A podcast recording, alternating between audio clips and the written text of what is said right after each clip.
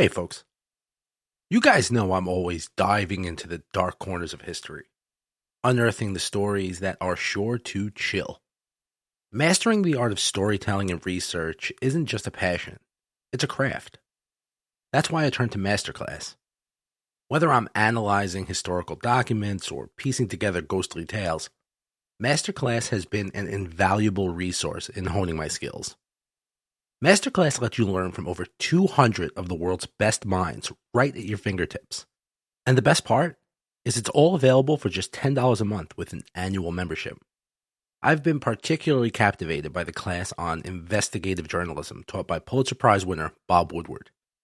His insights into uncovering the truth may have transformed the way I approach each episode here. What's incredible is that 88% of members feel that Masterclass has made a positive impact on their lives. And trust me, I'm one of them. The depth of knowledge and practical tips I've gained have boosted my confidence and enriched the content that I bring to you every week. As a listener of Haunted American History, you get an exclusive 15% off an annual membership. Just visit masterclass.com slash haunted. That's masterclass.com slash haunted to save 15% on limitless learning. Plus, every new membership comes with a 30-day money-back guarantee, so what are you going to lose? Don't wait. Join me and start transforming your passions into expertise by visiting masterclass.com slash haunted. I'll see you there. This is it. The time is finally here. We are about to celebrate my favorite holiday. And no, I don't mean National Spaghetti Day. That's every day. I'm talking about Halloween. Parents and kids alike are gearing up for Halloween scrambling to put the final touches on costumes and jack o' lanterns, not to mention stocking up on candy for trick or treaters. People, myself included, throw their favorite scary movies on TV and place their most beloved horror novel next to their bedside. For me at this point, it's just tradition to work my way through the entire Nightmare on Elm Street saga, Freddy vs. Jason reluctantly included. Poltergeist and Trick or Treat might as well just be on repeat. I also revisit some of my favorite horror novels. Stephen King has to make this list, of course because most of my favorite novels are by Stephen King. I revisit The Stand and It more than I care to admit. When I'm feeling a little blocked when thinking of my next story, I often throw on the audiobook of one of the two and let the ideas flow. M-O-O-N, that spells inspiration. King's best-selling books overall are the non-horror Dark Tower series. While there are certainly horrific elements in those books, they are clearly more science fiction and fantasy than horror. But it has been a juggernaut for the writer since its publication in 1986. Every year around Halloween, the sales of it take a jump. Sporting one of King's most horrifying characters in the form of Pennywise the Clown, it transcends the period it was written in and remains a powerful story. If nothing else, this bestseller clarified for everyone there is absolutely nothing at all funny or comforting about clowns. I also like to go on and read the poem that inspired what is arguably the most popular Halloween movie ever. A movie that you can throw on at the beginning of October and run it clear through December, and no one would bat an eye. I'm talking, of course, about The Nightmare Before Christmas. It's the perfect follow up to some of the more terrifying movies that are attached to the season. When I was a kid, I would always throw on an old VHS tape I had of The Simpsons episodes I taped off TV right after I watched something particularly scary. The blue cheese to my horror hot wing. Something to quell the fear and let this kid get some sleep. If you're looking for some more Nightmare Before Christmas and are feeling a little freaked out from an episode of Haunted American History, I implore you to head over to the Disney on the Rocks podcast. They could be your blue cheese to my hot wing, or something of that nature. Eric and Jeff are two dads who are rediscovering the Disney movies of their youth, and some of Disney's current films through the eyes of their children, all while getting a nice buzz on. This week, in the spirit of the season, they are discussing The Nightmare Before Christmas, so stop on by and say hello. They are available anywhere you listen to podcasts. Tell them Chris sent you. The word Halloween has its origins from the Catholic Church and is corrupted from All Hallows Eve, all Hallows Day and All Saints Day is a Catholic day of observance in honor of saints on November 1st. All Hallows Eve can be tracked back about 2,000 years to the pre Christian Celtic festival held around November 1st called Samhain, which loosely translates to Summer's End in Gaelic. As ancient records are sparse and fragmentary, the exact nature of Samhain is not fully understood, but it was an annual communal meeting at the end of the harvest year, a time to gather resources for the winter months and bring animals back from the pasture. Samhain is also thought to have been the time to commune with the dead, taking place on the one night a year where the barrier between the living and the dead was at its thinnest.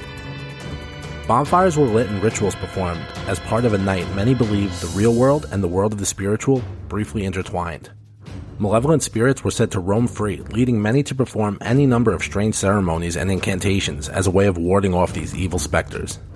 It was custom to go door to door dressed in costumes or disguises to recite verses in exchange for gifts, fire fuels, and food that would go towards the annual Samhain feasts. These feasts were enjoyed alongside the souls of dead friends and loved ones, invited to attend with places set for them.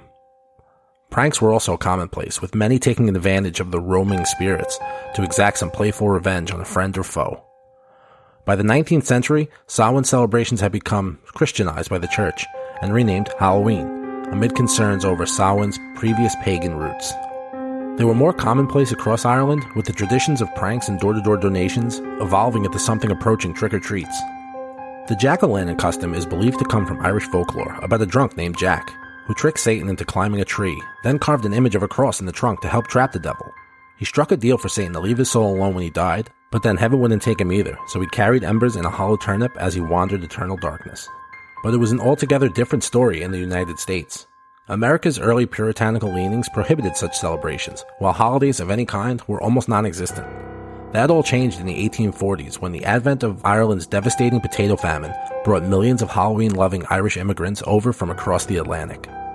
Americans soon began embracing the traditions of Halloween, latching onto the tricks and treats as a meaning of letting off steam one night a year. Over the next few decades, the Halloween celebrations became more refined, with pranks kept to a minimum while the costumes became more vivid and the treats evolved into offerings of something decidedly sweet. Pumpkins also replaced turnips when it came to carving the usual jack o' lanterns, which is great news for the United States because if you've ever seen a carved turnip, they are pure nightmare fuel. Pumpkin producing states in the U.S. produced over a billion pounds of pumpkin during the season, with Illinois leading the country by producing 492 million pounds of the vined orange gourd. Pumpkin patches in California, Ohio, and Pennsylvania provide at least 100 million pounds. The value of all those pumpkins produced by those states is over $100 million. Today, Halloween is largely viewed as a distinctively American holiday that's invaded European culture, but in reality, it's precisely the opposite. So fill up the candy buckets, carve the pumpkin, and get ready to celebrate what's actually one of the most distinctively Irish celebrations on the calendar. Save for St. Patrick's Day, of course. Hey, folks. You guys know I'm always diving into the dark corners of history, unearthing the stories that are sure to chill. Mastering the art of storytelling and research isn't just a passion, it's a craft. That's why I turn to Masterclass. Whether I'm analyzing historical documents or piecing together ghostly tales, Masterclass has been an invaluable resource in honing my skills. Masterclass lets you learn from over 200 of the world's best minds right at your fingertips. And the best part is it's all available for just $10 a month with an annual membership. I've been particularly captivated by the class on investigative journalism taught by Pulitzer Prize winner Bob Woodward. His insights into uncovering the truth may have transformed the way I approach each episode here. What's incredible is that 88% of members feel that Masterclass has made a positive impact on their lives. And trust me, I'm one of them. The depth of knowledge and practical tips I've gained have boosted my confidence and enriched the content that I bring to you every week. As a listener of Haunted American History, you get an exclusive 15% off an annual membership. Just visit masterclass.com slash haunted. That's masterclass.com slash haunted to save 15% on limitless learning. Plus, every new membership comes with a 30-day money-back guarantee, so what are you going to lose? Don't wait. Join me and start transforming your passions into expertise by visiting masterclass.com slash haunted. I'll see you there. When you need mealtime inspiration, it's worth shopping Kroger, where you'll find over 30,000 mouthwatering choices that excite your inner foodie. And no matter what tasty choice you make, you'll enjoy our everyday low prices, plus extra ways to save, like digital coupons worth over $600 each week. You can also save up to $1 off per gallon at the pump with fuel points. More savings and more inspiring flavors make shopping Kroger worth it every time. Kroger, fresh for everyone. Fuel restrictions apply. Author's Notes October 26th, 2020. When I first decided that I wanted to do a podcast, I was almost immediately sure of what the topic would be about. Stories of the occult and the supernatural have always piqued my interest. I love sitting around the proverbial campfire and sharing ghost stories with friends and family. Everybody has one. It was in the execution of gathering stories where I ran into the problem.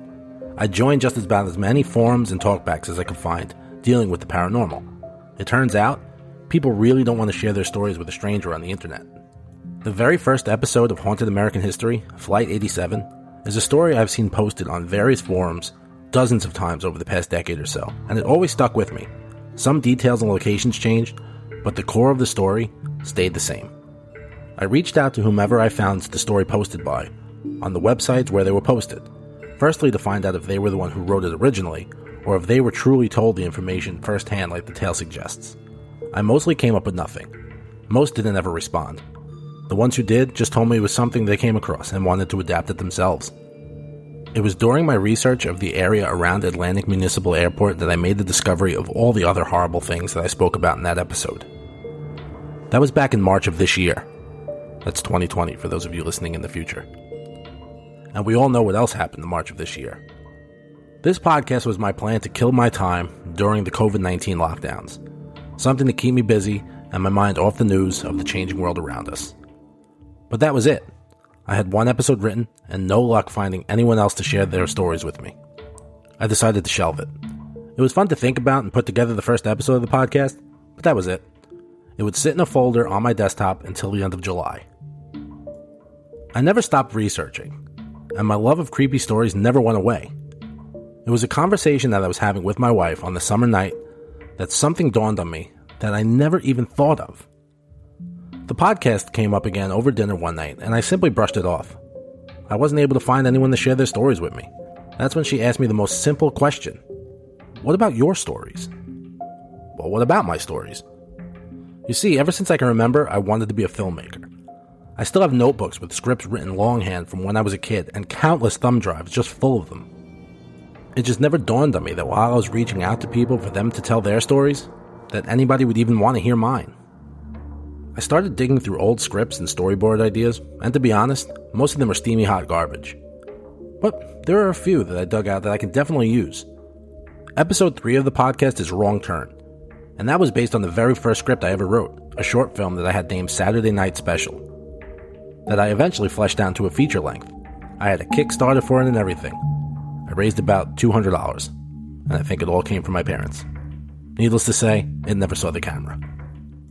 I'm telling you all this because I want you to understand that during my episodes, the history portion is all based on actual reporting and folklore. The stories that accompany them are mine, but I hope I'm able to blur the line for you. I'm also telling you this because of what today's episode is. A number of years ago, I can't remember the exact year, but I want to say it had to be sometime around 2010 or 2011. I had the brilliant idea to write a novel. It was a massive undertaking and something that I never finished. I was in way over my head at the time. What I was left with was a 300 page teal ledger with the outline of a novel written in a sloppy mixture of long and shorthand. A story about a family and the tragic, mysterious events that begin on the eve of Halloween. This is something that I never thought would see the light of day. And who knows, maybe after this episode, the story of Zachary Christian Bane and his family will go back in the drawer, and they will only live as episode 7 of this podcast. Or they will reoccur and I can finally tell their story. That's entirely up to you guys.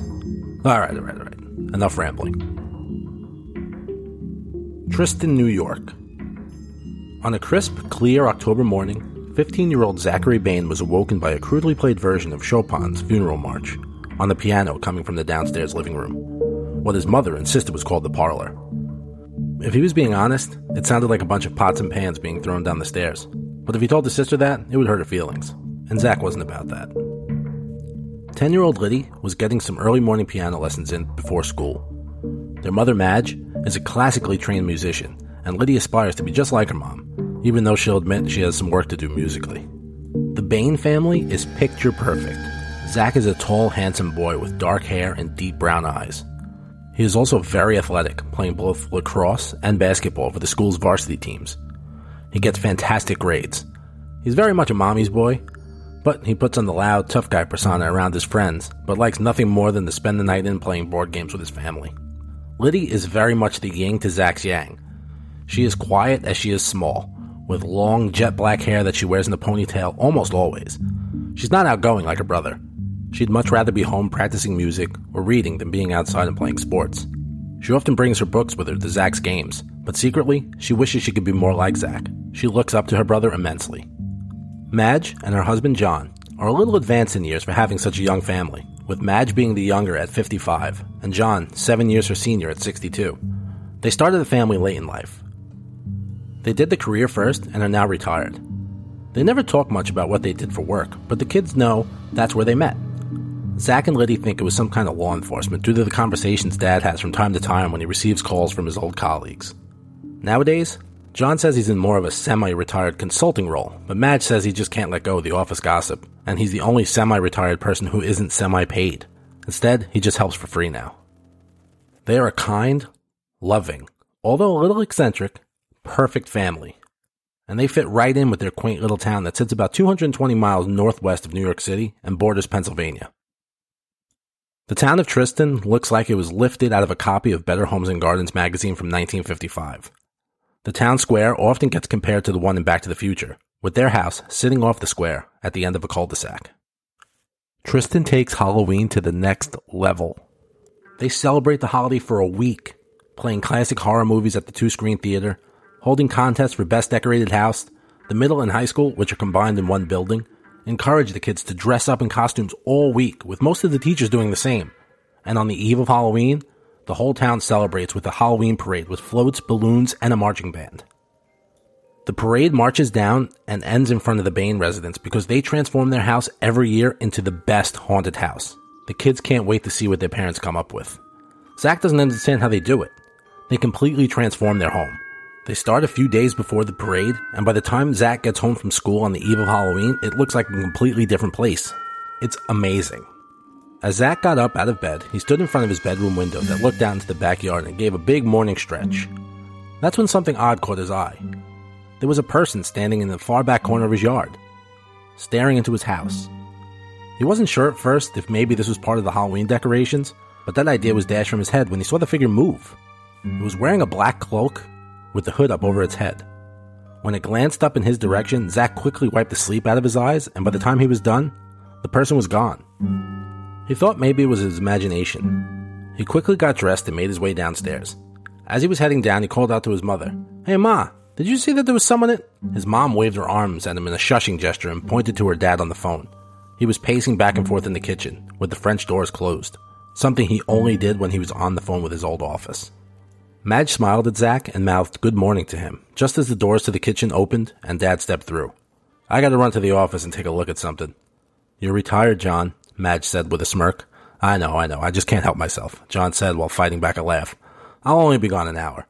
I'll be back before you finish your second cup of coffee, and we can finish setting up the haunted house, he said while crouching down and tickling Liddy's neck. Maybe Liddy has a bit of a cold today. She should probably stay home and help you until I get back.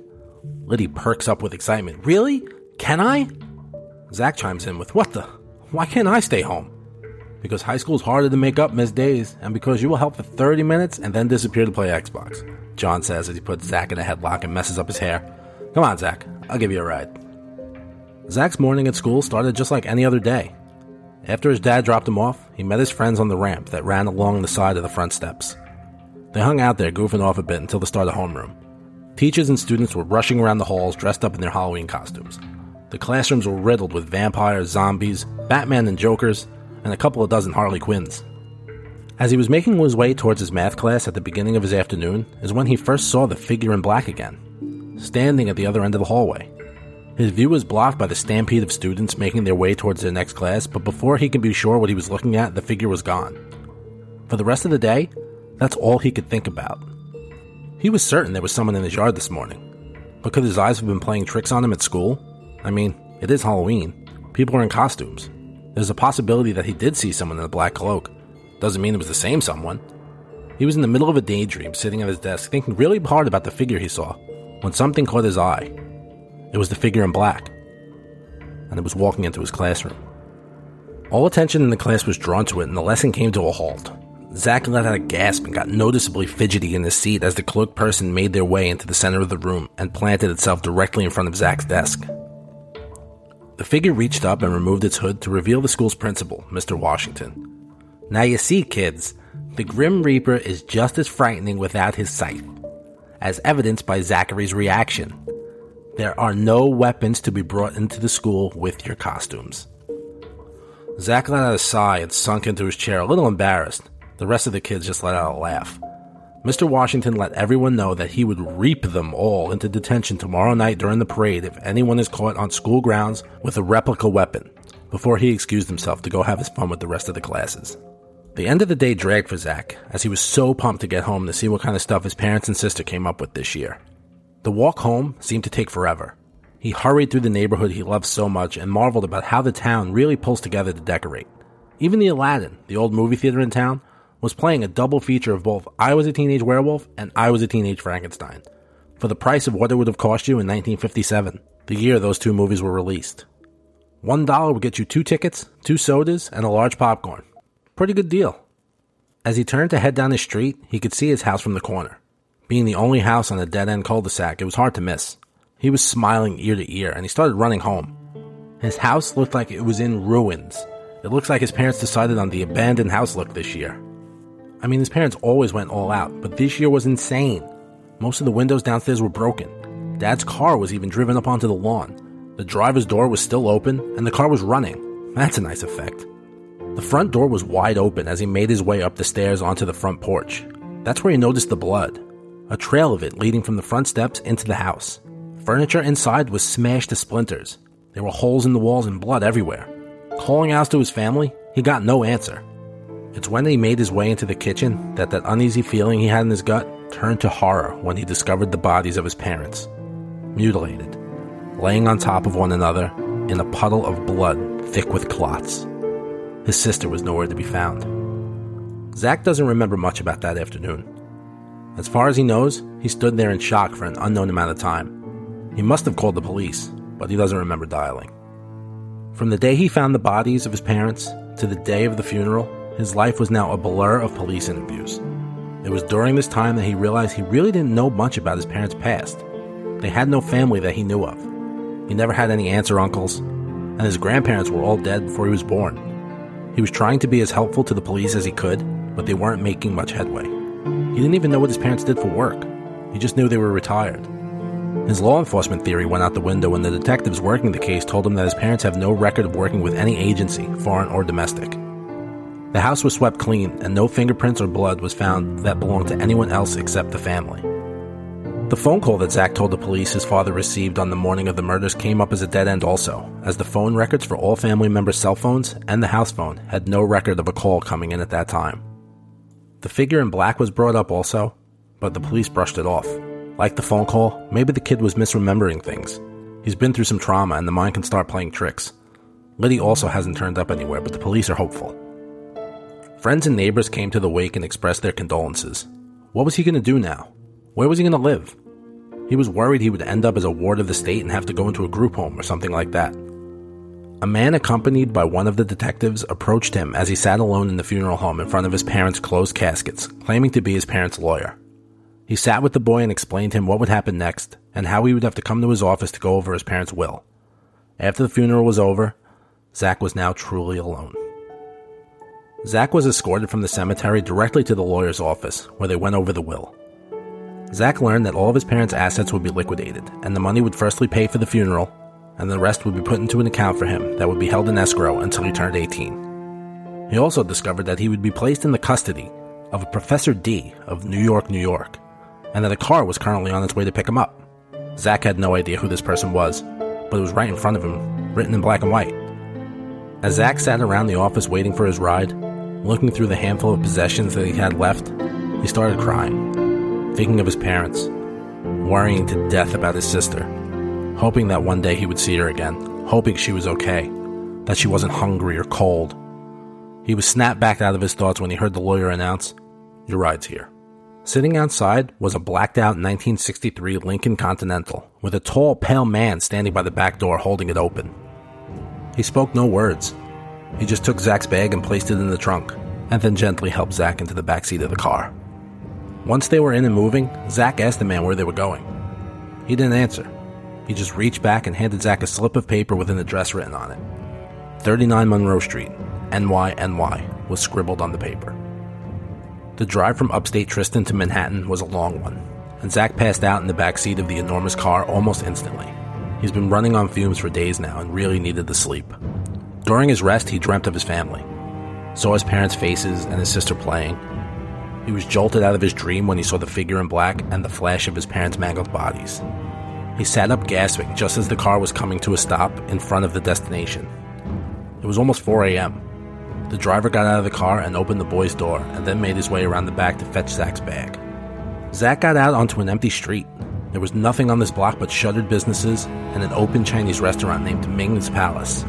When Zach asked the driver where he has to go, the driver just pointed at the restaurant and handed the boy a sealed envelope. And the man just started getting back in his car. Zach, confused, started to nervously shout, Hey, where are you going? You're just gonna leave me here in the street? What am I supposed to do? Answer me. Why won't you answer me? The driver didn't even react. He just got in the car and drove off. Zach was now standing on the street of Chinatown in the middle of the night. He picked his bag up off the floor and extended the handle to wheel it behind him as he made his way toward the restaurant. Maybe this Professor D person lived above it.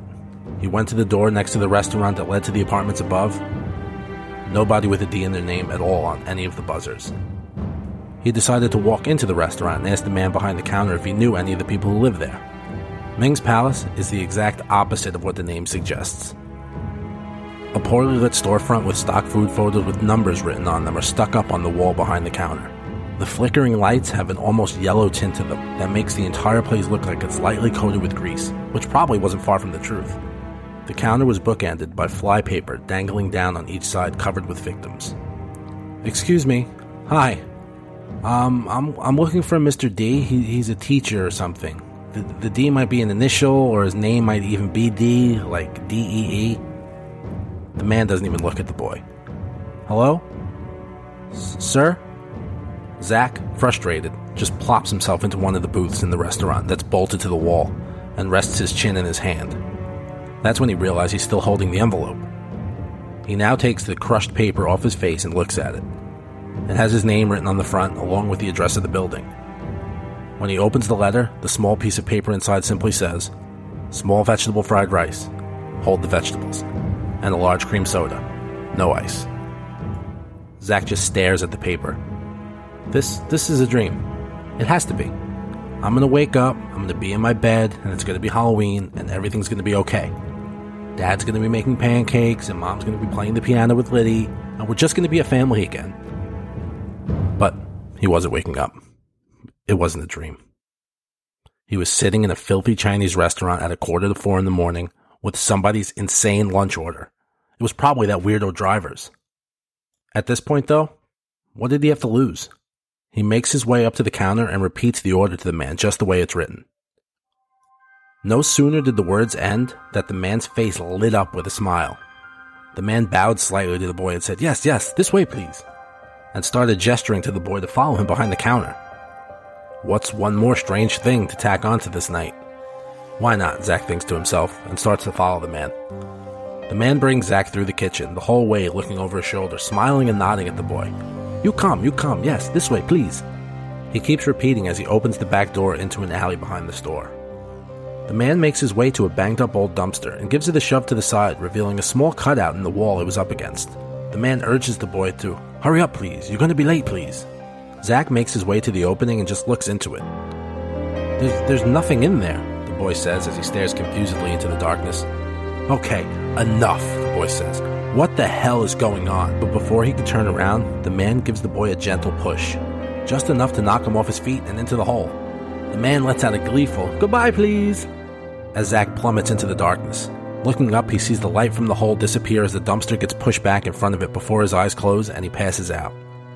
When Zach comes to, he's laying in a pile of old dead leaves in a clearing at the mouth of a wooded area. He hears dragging footsteps approaching from behind, crunching in the leaves as it gets closer. When he turns around, he lets out a scream in terror as a decaying, festering ghoul is making his way towards him, moaning out of a mouth that only consists of half a jaw and an eyeball hanging from a socket laying against its rotted cheek. Yellow pus is oozing from the socket. Its three fingered hand is reaching for Zack as he curls up into a ball, terrified beyond the capacity for rational thought. The zombie creature reaches past Zack picks up his bag.